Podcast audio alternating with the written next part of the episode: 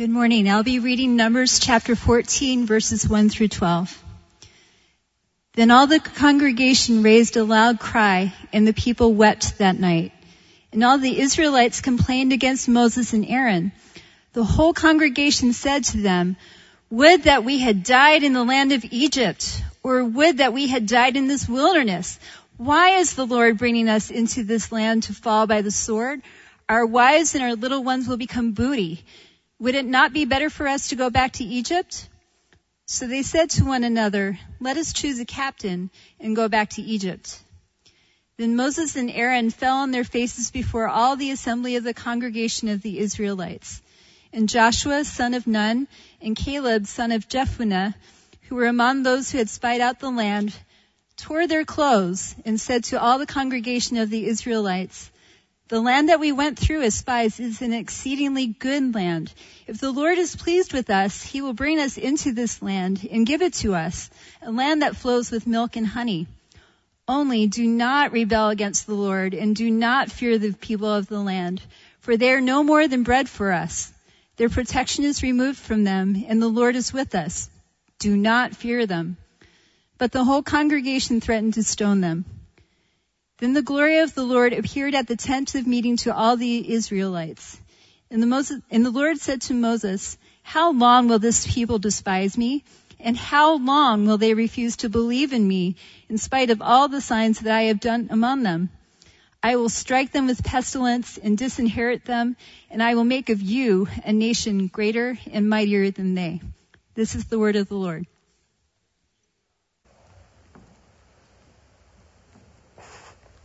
It's just one of these three panels up here with carpet that moves when you touch it, and it happens to be the one that the flame's on. That's very exciting to me. Because I move so much, I'm going to move this over. Friends, if you've got a Bible, you should turn to Numbers 14, which is where our reading came from this morning. Thanks, Ted. There we go. See, now I can jump and nothing's going to happen. Okay, we're good to go got a Bible, Numbers 14 is where we're going to start this morning. I, when I planned out this uh, set of teachings from the book of Numbers, I got to this section here in Numbers 13 through 15, and I thought, oh, three Sundays should be plenty to talk about one story. That's starting to get a little bit long-winded, and it's not like I preach for, the, for a really short amount of time. However, we're in week two of three here and already I'm feeling like we're going to run out of time and there's so much richness here. So we're in part two of last week's story. To catch you up on how we got to this point, uh, there was this journey that the people had been on to this land that was promised to them. And this land that was promised to them says that it was flowing with milk and honey. So they were very excited to go to this place. It takes them quite a long time to get there, kind of take a roundabout route, but when they finally arrive, uh, they send some spies out into the land to check out things and see how good it is. And those spies come back and bring a report. There's 12 of them. 10 of the spies say the land is good, uh, but we can't go in because it's also terrifying. Two, Joshua and Caleb say, we can absolutely go in because God told us to go in and this is the land that God is giving us, so we need to go on ahead and go ahead. Like, no, this is not how things are going to go down. We're, we're staying here. We need to go back to Egypt, in fact, is the answer. That's where we left things last week was with this congregation in the desert sort of already splitting and fragmenting around fear and promises that feel like they're going to come up short. And so now we're at part two of this story in Numbers 14 you just heard. So before I begin, I'm going to say a prayer for this uh, bit of teaching. But before I say the prayer, I want to say one more time for folks who maybe arrived after 1045, uh, that in the back here are some massages for all of the ladies in our congregation. Today is Mother's Day, and so in honor of all of the mothers, uh, and in honor of God as mother, in the way that God is presented often in the scriptures, uh, we have back here just a little bit of affection for you. Um, so, any ladies, any girls that are in our congregation, mothers or not, that is for you. There's just a line and some chairs back there. You can queue up whenever you're ready. You can leave your name on a sheet, and then one of the uh, these professionals who've shown up today will will help us out. And thank y'all for being here, Monique and team. We're really glad to have you. Uh, okay, is somebody to clap? Feels like whoever started that clap probably got one of the first massages, huh? All right, let's. Uh, Let's pray together and then we'll continue.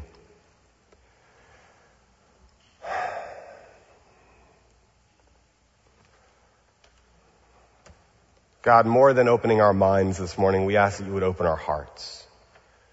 That we would feel what it is that you are trying to show us, to tell us, to give to us. We breathe in your spirit this morning and we breathe out all the fear and anxiety we walked in with. Thank you for loving us. We pray this in Christ's name. Amen. Numbers 14.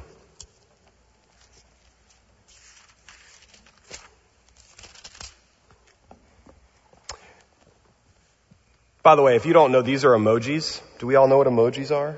These little like new language that we invented that is uh, the most reductionistic, like least poetic way to talk to one another, but it happens to be the way that everybody talks on their phones. Uh, and so this is just like a whole bunch of cry faces and then one cursing face at the bottom right. Because that's what it feels like this story starts off like. If you read the first few uh, verses of chapter 14, then all the congregation raised a loud cry, and all the people wept that night. All right, that's a lot of crying and a lot of whining. I'm going to say whining, not just crying. You know what I mean? That's what the tone is here. And then the very next day starts the very familiar emotive state and all the Israelites grumbled against Moses and Aaron. And the whole congregation said to them, whether we had died in the land of Egypt, they begin to crave not just going home, but they begin to crave a predictable kind of death. It isn't that they're exactly concerned uh, about the dying that will happen in life. It's the way that they might die. It's the way their families might get carried off in captivity if they go and they take this land. So they say, let's appoint a captain and let's go back to Egypt. Moses and Aaron are in charge, by the way, and their response to this is not the best. Which is they just simply stay silent. They like fall down. They have this moment of being overcome by the emotions of the nation. And so it falls to this new character that shows up in the story.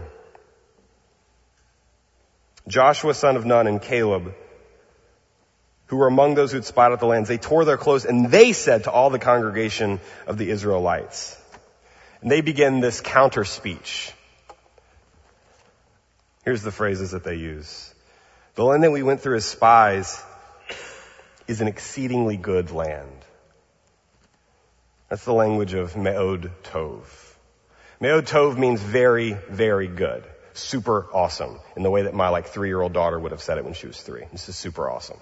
Me'od Tov, do you know where else this phrase comes from? Anybody? Yes, it's Genesis 1. It's the language of creation, finding its completion.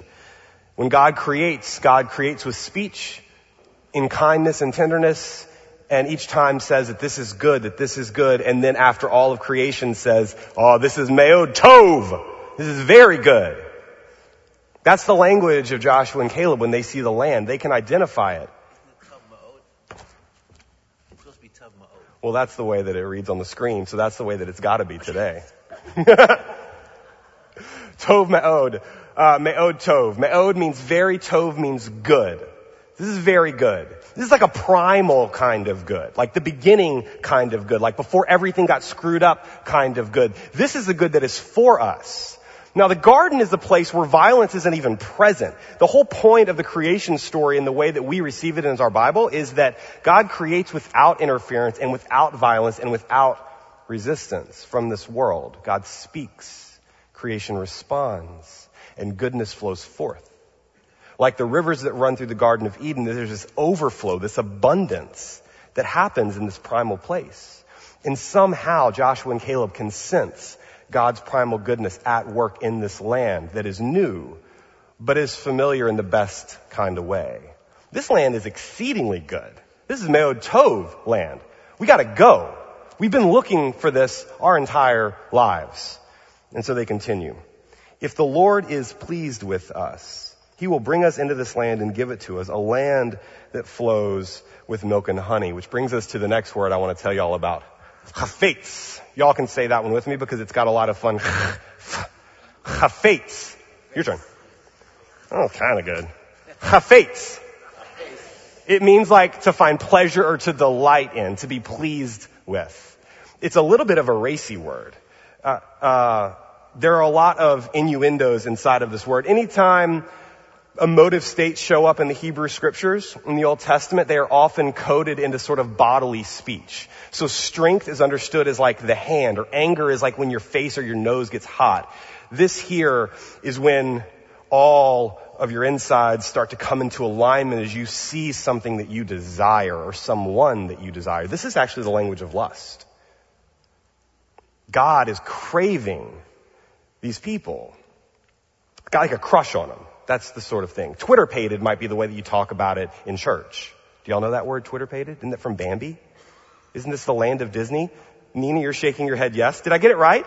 Yeah, it's when you sort of like in the springtime find a new like bow, a love, an interest, and then you get the hafetz. This is how God feels toward them. That's what Joshua and Caleb know to be true, and this is why they feel okay walking into the land without fear. Because God loves them, desires them, and nothing else matters.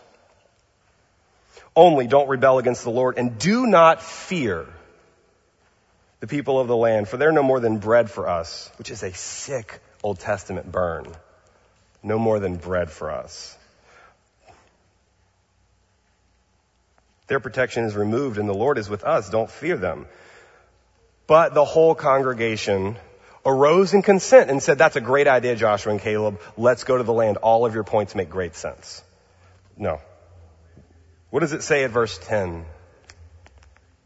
They decide that they're going to stone them, which feels like an overreaction to me.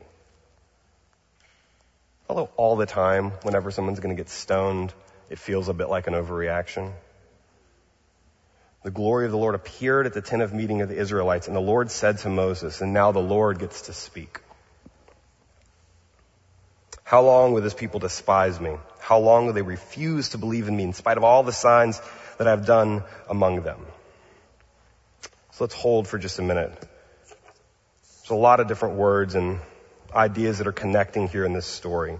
There are two different ways that I love to think about and to explore scripture. One is a deep dive into small little bits of text. And as you pull them out, they open up treasures that like have been there all of the time. It's like Barth says, interpreting is like trying to drain the ocean with a spoon. That's what it feels like when we engage scripture. The other way that I love to walk into the Bible is to pull back and look at an expansive view and how is each text talking to one another. And in this conversation, in this chorus of voices, what is the story being told? So, if you've got a Bible, you can turn with me to Psalm 18. We're going to stay with this word chafetz for just a second. This is a psalm of rescue. It's a beautiful psalm in its entirety. But I want to read just one section for you. This gets accredited to David, Israel's good king. But the voice that David speaks in is the voice of the wilderness because David spends a lot of time in the wilderness when he's running from the powers that be who want to take his life, namely King Saul. He is in the space where Israel spends most of their wandering days in the wilderness and says of God. And see if this sounds to you like the Exodus. See if this sounds like God's rescue of God's people from Egypt. God reached down from on high and took me and drew me out of the mighty waters. He delivered me from my strong enemy and from those who hated me. They were too mighty for me. They confronted me in the day of my calamity, but the Lord was my support. He brought me into a broad place. He delivered me because he chafetz, because he delighted in me.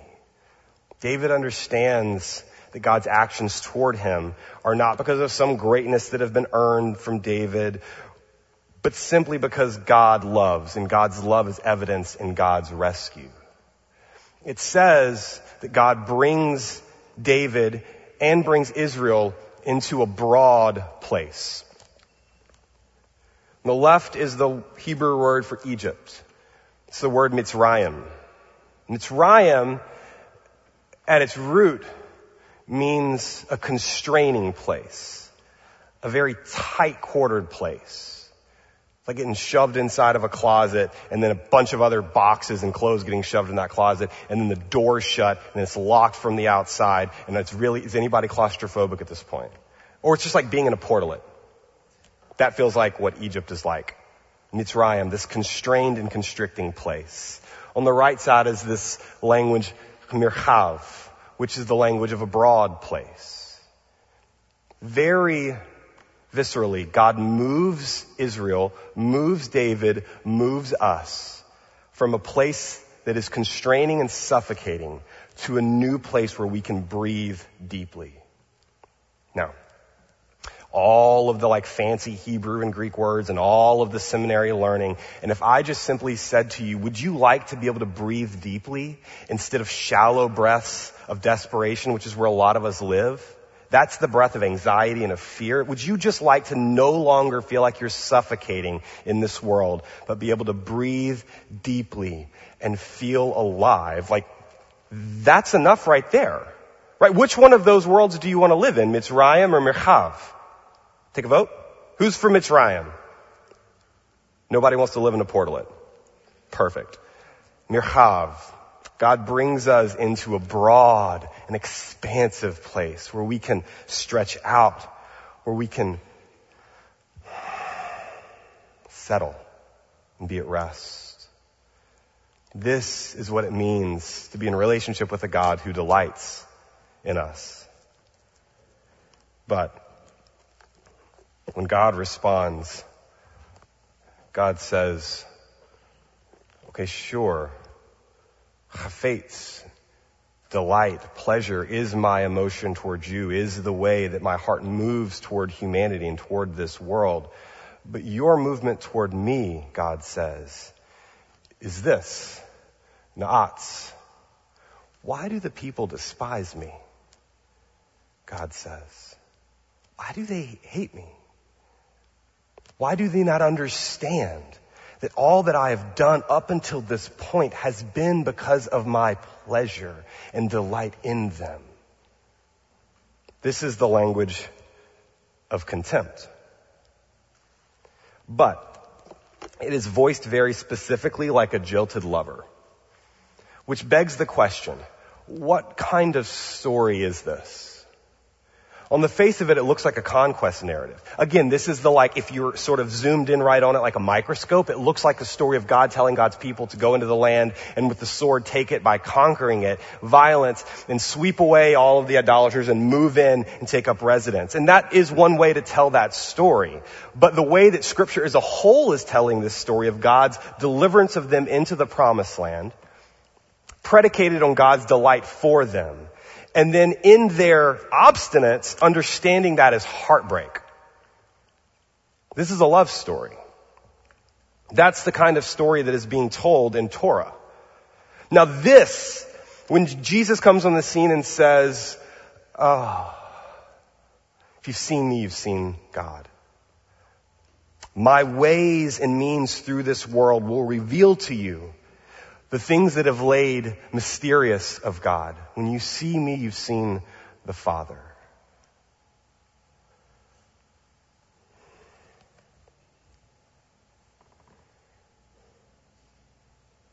We can get caught up in the rules and regulations. And in Torah, in those first five books of the Bible, the middle in Leviticus is all law, is all commandments. It can start to feel removed, like some kind of judicial understanding of the relationship. You do A, B, and C, and then good things will happen to you. We call that an act consequence model of the world.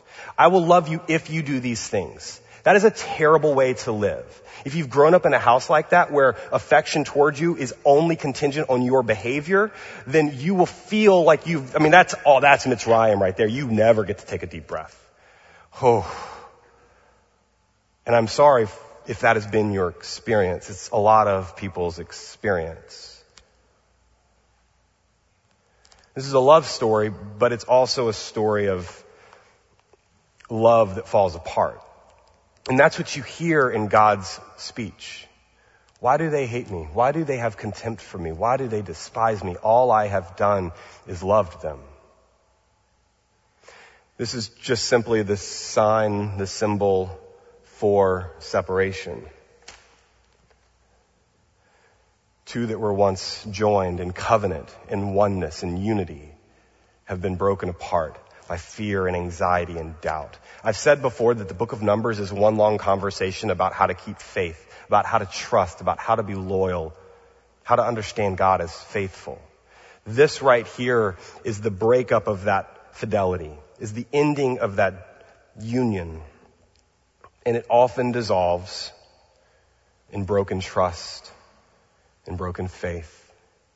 And this is exactly what we see in this story.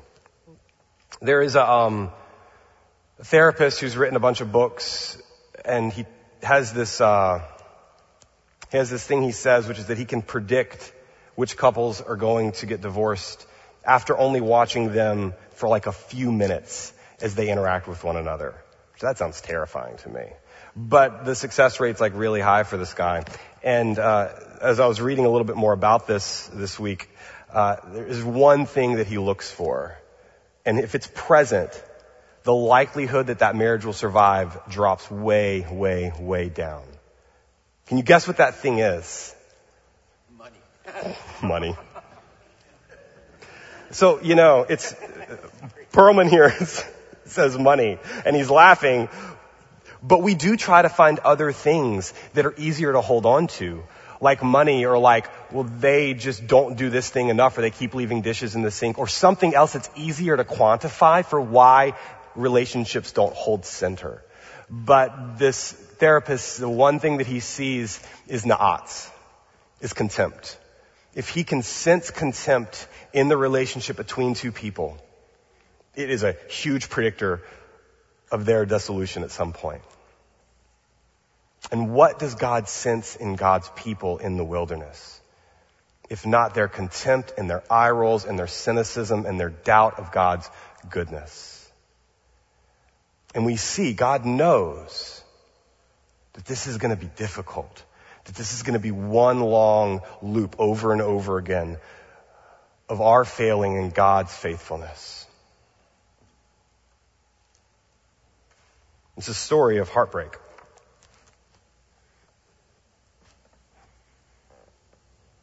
There wasn't at this time this sense that like you just wouldn't believe in God. That wasn't an option. It was how you understood the God present in your life. Do you understand this God as terrifying, as hateful, or do you understand this God as affectionate and loving? The language in the Bible is chesed, steadfast love and loving kindness. One or the other will dictate the kind of God that you experience. But this same author talks about contempt, says that there is an antidote to contempt. That if that is present in your relationship, it doesn't mean that your relationship is doomed. So everybody here who's been practicing eye rolls with your couple, with your partner, with your closest friend, take a deep breath because there is a way through this. It doesn't have to be the end of all things, even if contempt is present in your relationships that are deeply meaningful. The anecdote is uh, gratitude. It seems so simple. To be grateful. To change your relationship with memory with history and with the past. So when God speaks like a spurned lover, like why do they despise me?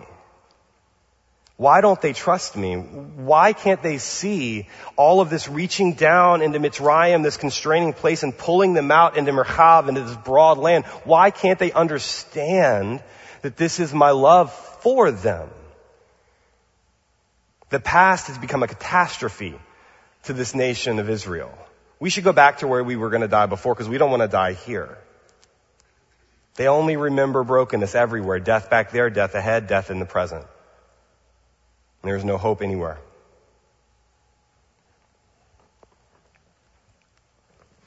The word that shows up over and over again, most in the book of Deuteronomy, when the people are standing at the edge of the land about to step in, is the language of Zachar which is to remember.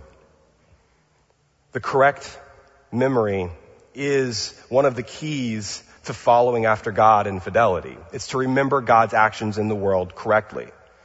And Moses says over and over again, when you enter into the land, remember all the things that God has done for you. Do not forget. This is calling forth gratitude in a people who have learned to despise God. Remember what God has actually done for you where you used to be and where you are now.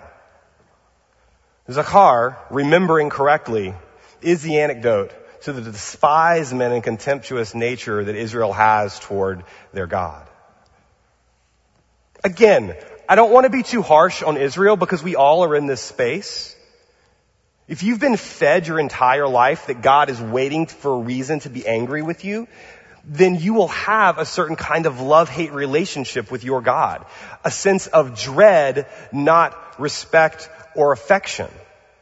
We have been handed all kinds of broken stories about religion, about faith. And we're trying to live best through them, but often not knowing how to set the hard and like broken parts of that story so that we can pick up the more true versions of it.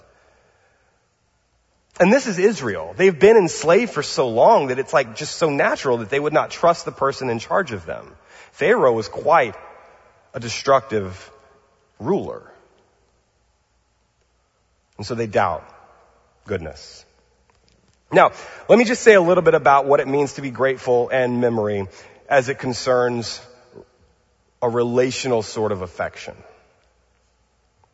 Today I am less concerned with whether or not you can parse out Christian doctrine, whether or not you can name all of the books of the Bible. I am not concerned with your amount of brain knowledge about this book or this faith I am much more concerned with whether or not you can apprehend and comprehend God's affection moving toward creation. And that's all. If we can get that together, and that's probably all I'm going to do for the rest of my life, is work that out with people and myself, then we'll be partly on the way. Um, we've been married now, my wife and I, Corey. It's Mother's Day. I asked if I could share these stories with you, and uh, We've been married now for 16 plus years. That's right. We got married in 2003. I love that you had to think about it for a moment. It makes me feel better that I had to think about it for a moment. About 16 years. We were married in 03. Uh, we have, you're like maybe the only person I've really dated. Uh, you were cooler than me, so you had other boyfriends before we met. but we've been together for quite a while. And, uh, like things are still working out. We like each other a lot. We're good friends. It's not always been that way because marriage is marriage and being close together can be difficult at times. And so let me show you a picture of when we first got together. That's from prom, which dates me a little bit. Yeah, so we went to prom and homecoming together and uh, we did the whole thing, like wrote love notes to each other. I mean, it's so sappy. If you married somebody you didn't go to high school with, your like treasure troves of memories are way less embarrassing than mine, because mine include things from when I was 16 years old. Uh, but you know, 16, 17, 18, you get to your 20s, like you still have all of your ego, but none of your humility. You have all of your knowledge, but none of your wisdom. Still working on all of these things. And so marriages move through those wilderness periods, those difficult periods where you gotta figure out if you still love each other or if you still like each other. If you've been married for any length of time, you know what I'm talking about. Right? This is not like new information. Please don't pretend that because the pastor's up front talking about it, that his marriage has been perfect the whole time that he's been married. That's not how this thing goes. We are all in this struggle. I remember though, after like a multitude of just failing after failing, particularly on my part, early, selfish, that kind of thing, thinking, I need to practice. Because what is entering into our relationship is starting to become like chronic eye rolls at one another. And so it was like the simplest of practices ever, which is, and I may have told you this before, but I'll tell it to you again. I just simply started writing notes each morning. Uh, just like one thing that I was grateful for. This practice of gratitude every single day. And there were days where I wasn't like super feeling it, right? I'm so thankful that the laundry is done today. Thank you for doing that, John Jay. Uh, but shifting your attention toward those parts of the relationship, it, it does change things. It's a practice I have to return to each time I can feel any meaningful relationship move toward the wilderness again. I've had the same kind of practice with congregations where being in this position where we are in an intense kind of relationship with one another, like sometimes we don't always get along. And one way or the other can turn contemptuous.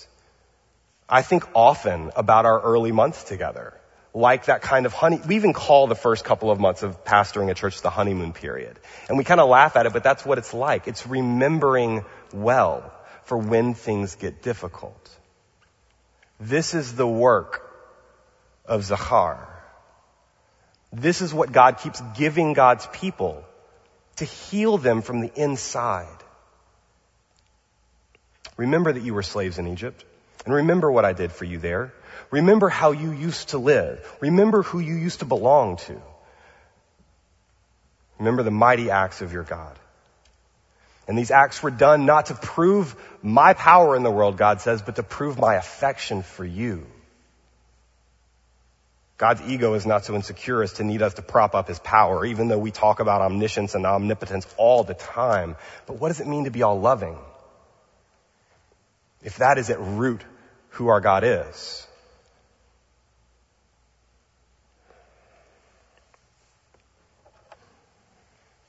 The first verse we always learn in church is this one. For God so loved the world. Agapes and hatheas tan cosmos. For God so loved the cosmos that he gave everything. This has always been God's movement towards this world. Evidence in creation, evidence in the Exodus, evidence in this heartbreaking story from Numbers 14 over and over again. The prophets say it. God has always been moving love and affection toward us. And that love and affection is not contingent on our behavior, but simply on who God is. This is what the movement looks like.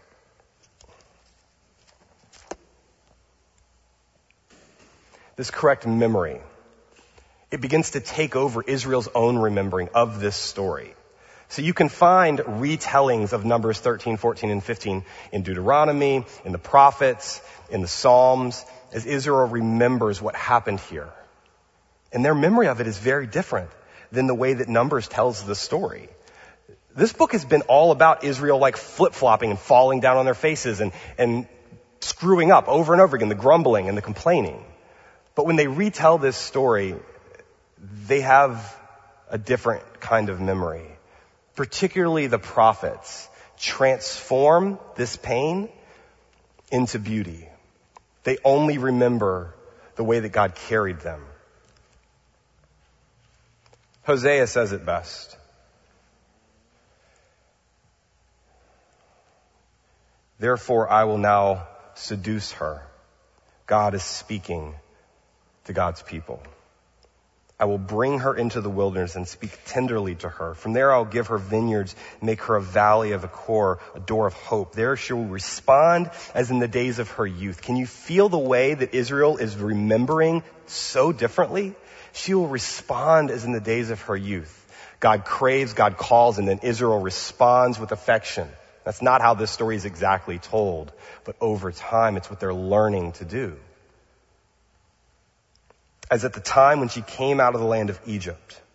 On that day, says Lord, you will call me my ish, my husband, and no longer will you call me my Baal, my master or overlord. For I'll remove the names of the Baals from your mouth, and they will be mentioned by name no more. And I'll make for you a covenant on that day with the wild animals, the birds of the air, the creeping things on the ground. I will abolish the bow, the sword, and the war from the land, and I will make you lay down in safety. I will take you as my partner and spouse forever, and I will take you in righteousness and justice, in chesed and steadfast love, and in mercy. I will take you for my spouse in faithfulness, and you shall know the Lord. This is the language of Hosea. This is good remembering. In case you want to know what that word know means, K-N-O-W, it isn't simply the like, what you can get right on the test if you can unlock the knowledge. It is the way that Adam knew Eve in the garden. It is intimate language, personal, evocative, and you will know the Lord. This is the story that is being told. This is the story that Jesus comes and reveals in greater fullness. God loves us like we are called to love one another in our deepest relationships, which is why the two main metaphors for God's love for humanity are that of marriage and that of parenting.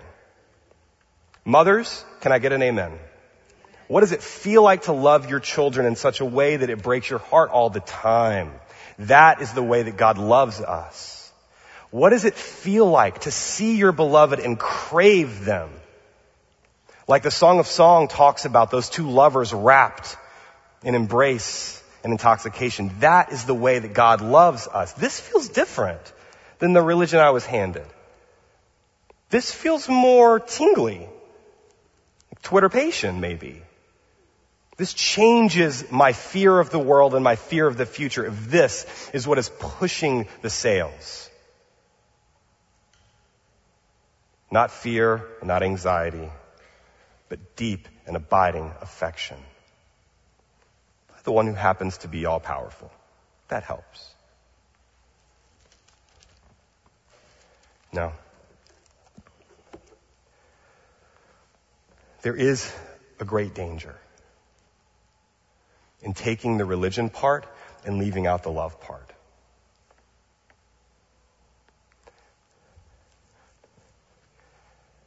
It's like an AR-15 machine gun on the top, and there's the hazelnut on the bottom.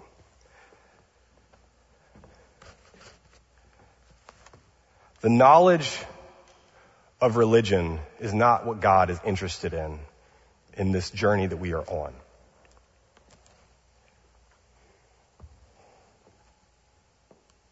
Love the Lord your God with all your heart, with all your being, and with all your oomph, with all your strength, all your gumption. A couple weeks ago, south of us in San Diego, there was a shooting. Uh, labeled as a hate crime, perpetuated upon our Jewish brothers and sisters.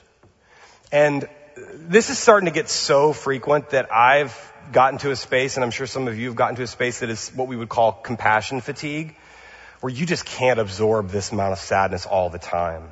Uh, but this story caught my eye for a different reason. It's because the person who had done the violence was both like undergirded by a really dangerous ideology of hate and racial supremacy, but also undergirded by a deep theological conviction, an understanding of the way that God works in the world. There's this really twisted version of something we would call like um, the new Calvinism, and come talk to me over coffee, and we can spend way too long talking about these things. Uh, but what it is at root is it is religion without love. It is the sense of superiority because you think that you've got the God that's stronger than everyone else's God on your side. From something that was released online, a bit of a manifesto from the person who did the shooting. One of the things that he said stood out to me in its like absolute inversion of the story God has been telling all along. Uh, there is no love without hatred, he says. You can't love your own race if you don't hate those who wish to destroy it. Love and hate are two sides of the same coin. Uh, we can dismiss this as the act of a fringe person operating on something that is very different from our faith. But a lot of us grew up in religions that had nothing to do with love, that were undergirded by fear and anxiety. The gods that we might have inherited, the story that we received is that God is really upset unless you get it together. Like a parent with the belt or the paddle and not with the embrace.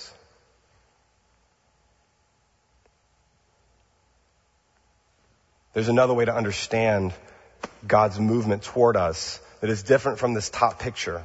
And there's been very many versions of religion divorced from love across the centuries, and whether it's been the sword of the crusade or the pogroms during high holy days or any other kind of violence done in God's name, religion can be the most dangerous kind of ideology if not full of affection for God's world. One of my favorite people, I've said her stuff to you a lot, is Julian of Norwich. Probably the first uh, woman to be published in the English language.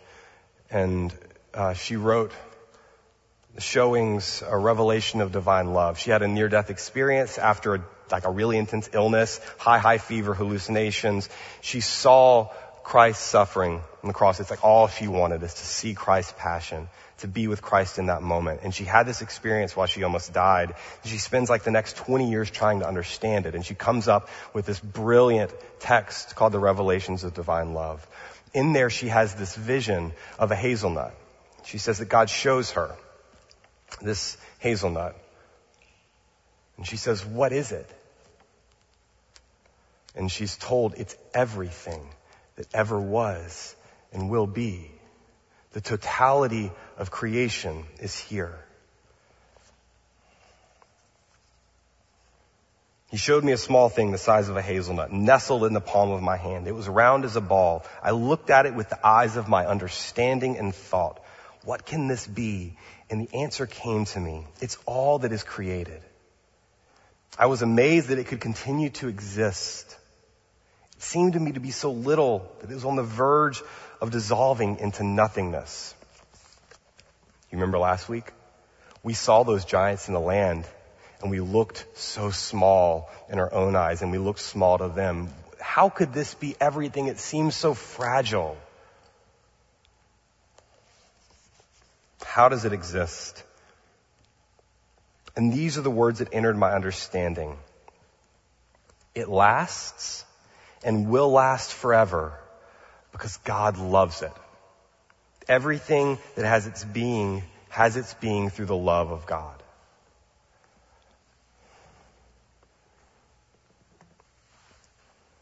It's really hard each time I come to this part of our story, the love of God, to feel what it means because love has been stripped so many different times of its deep truths that we confuse it with something much more surface level, like a pop song on the top 100 chart. But we are talking about something different here, or something deeper here, where those other things are just like a glimmer or a flash of the deep fame, flame that might be possible in God's movement toward us in this world that we would call love. In the New Testament, you see it in John, you see it in 1 John 4, especially that God is love. And the way that we understand God's love is if we love one another. That's, that's the proof.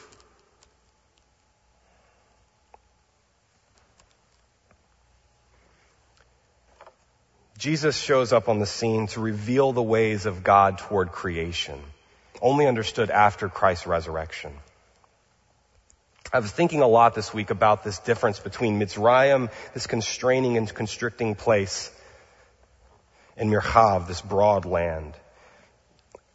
And it made me think that there is no place more Mitzrayim, more constrained than the grave. And it is exactly where Christ goes, where love compels Christ to go.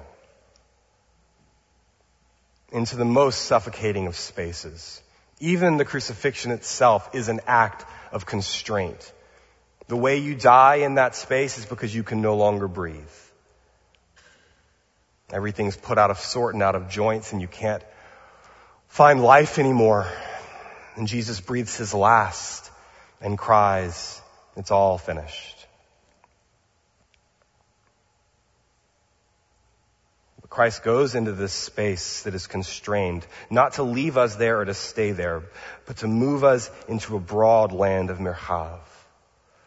And what is given by Christ upon the resurrection is the deepest of breaths, is peace given by God's Spirit. Peace I leave you, not as the world gives it, but as God gives it.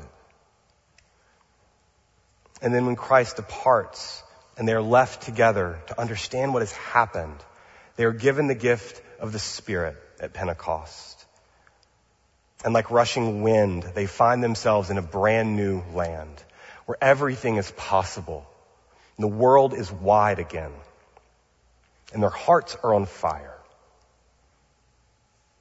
I will say they still live in a land occupied by Rome, and yet everything has changed because they understand at the deepest level, past speech and language, that God loves them. And they are now free to love the world unencumbered.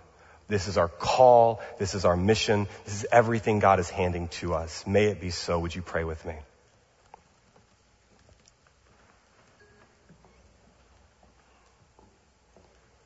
God, I pray for these friends here. The ones who have not felt love in a long time. Felt the embrace of a friend, of a partner, of a parent whose lives are isolated and lonely. We pray that they would find your affection in one another. And God, I confess it's hard sometimes to feel the divine love coursing toward my own life. I'm blind to it often because I'm blind to the way you're present in those around me. The gift you've given me of one another. And you offer that to all of us. So pull us back into communion, into covenant, into belonging. Catch our hearts on fire. That we would not be afraid of this world, of the arrows that are slung in the night, but we would move in our innermost being into the wide land that you have on offer for us so that we can breathe deep of your spirit. We pray this in Christ's name. Amen. Friends, I invite you